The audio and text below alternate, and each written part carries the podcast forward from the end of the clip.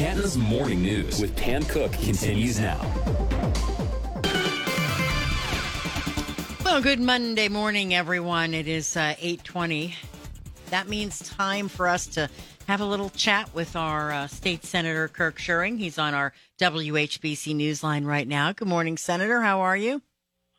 Good morning, Pam. I'm doing well. How are you? Doing well, doing well. Surviving, survived the football, you know, craziness of the weekend. It was good all the way around for Browns fans well, and me. I'll, I'll share a little secret. You know, I was looking to contact you yesterday, but all of a sudden it hit me. I said, "Oh my goodness, that's right. The Steelers are playing." so I, I turned on the game, and I thought, well, I will contact her only if the Steelers win because I wouldn't dare try if they had lost. But what a game that was, huh? Oh my gosh. My I'm surprised I survived the whole thing. By the end of it, I was exhausted and I was just like, let's just, somebody just finish this thing, you know? It was crazy. right. Well, it was it, crazy. Yeah, it was crazy, that's for sure.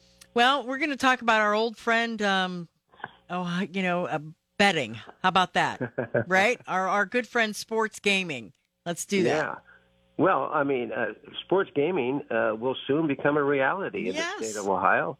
Uh, to that point, uh, you know, last week on the 7th of September, uh, the Ohio Casino Control Commission approved another round of, of licenses. I talked with Matt Schuler last week, who is the executive director of the Ohio Casino Control Commission. And by the way, he and his team are just doing an outstanding job. Uh, he said the commission will be approving licenses every two weeks here on out, with the final round of licenses being approved in early November, uh, probably on the 2nd of November.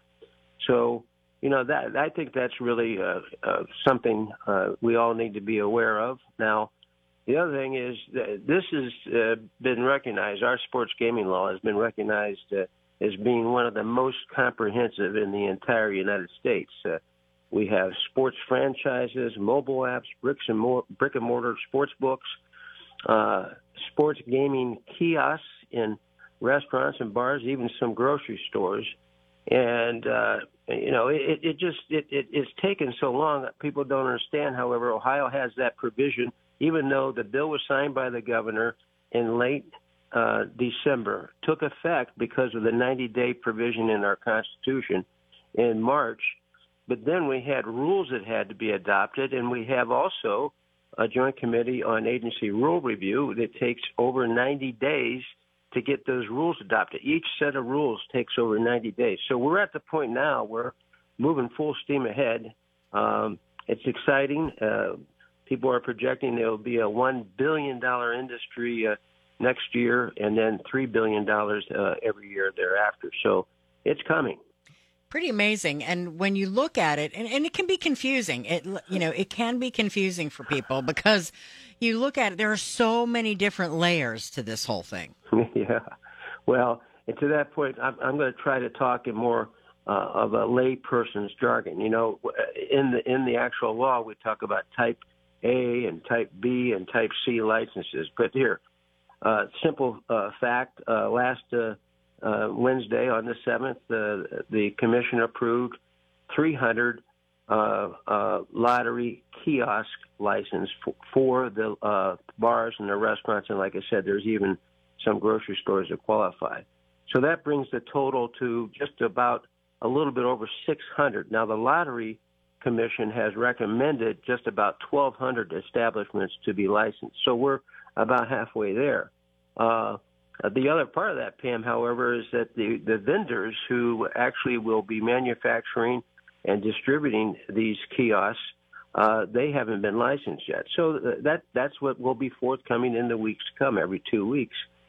But the big news that came out of uh, this last round on the 7th of September was the fact that we had entities that were awarded both mobile apps and brick and mortar sports books, and those entities uh, had uh, preferences. So they were, uh, you know, uh, the Jack uh, Casino in Cleveland, uh, Thistledown and uh, uh, Cleveland, uh, Cleveland Browns, Columbus Crew, Cincinnati Reds. I could go on and on, and there will be more uh, of these types that have this preference in law.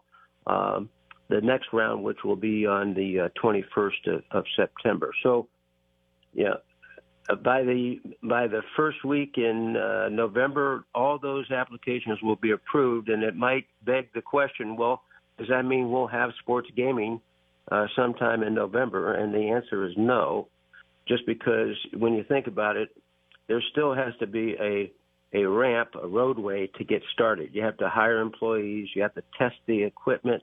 Uh, you have to have internal co- uh, controls that uh, are uh, put in place and then reviewed and inspected by the uh, by the uh, Ohio Casino Control Commission.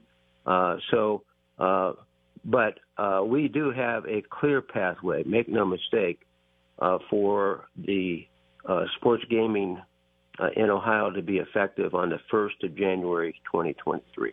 Yeah, and and I would say also, um, despite the the layers and maybe it feels confusing to some people, when January first hits they're just going to kind of know. You know, you're going to go to a restaurant that says, "Oh yeah, you can bet on." You know, you've got a kiosk here, or you're Yeah. going to go to the casino and they're going to you're going to have a chance to do you know do your betting there, whatever. So you're just going to kind of know. Well, that's right. And the big thing is the these mobile apps. So even in the privacy of your home, you can be Right. placing bets. And we've talked about before. The new phenomenon is these proposition bets. You know, who who's going to uh, kick the first field goal? Uh, who's going to score the fir- uh, uh, most points in the first quarter? Uh, first uh, uh, fumble? Uh, um, who's going to make the birdie? Uh, who's going to make the eagle? Uh, uh, you know, who's going to uh, uh, have the first error? I mean, it goes on and Yeah. on and on Yeah. all throughout the game.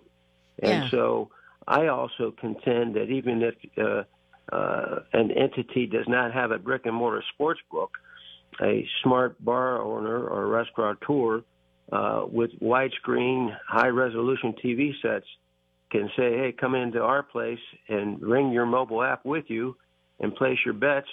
They might even have a contract with a, me- a mobile app provider where, you know, after so many bless- bets are placed, uh, you get a free order of, of wings or some type of appetizer, whatever it might Right, be. But right. it, you you are going to notice it come January. In fact, I'm sure you know you're watching those football games. You see it advertised now. Uh, Bally's is saying, "Hey, coming to Ohio soon," uh, so you'll see more of that. Yeah, absolutely. Well, I'm excited about it, and I'm sure we'll be talking more as we get closer. So I appreciate the update. I'm sure everybody else does as well, and uh, we'll chat next Monday. All right, Pam. I'll look forward to it. Thank you.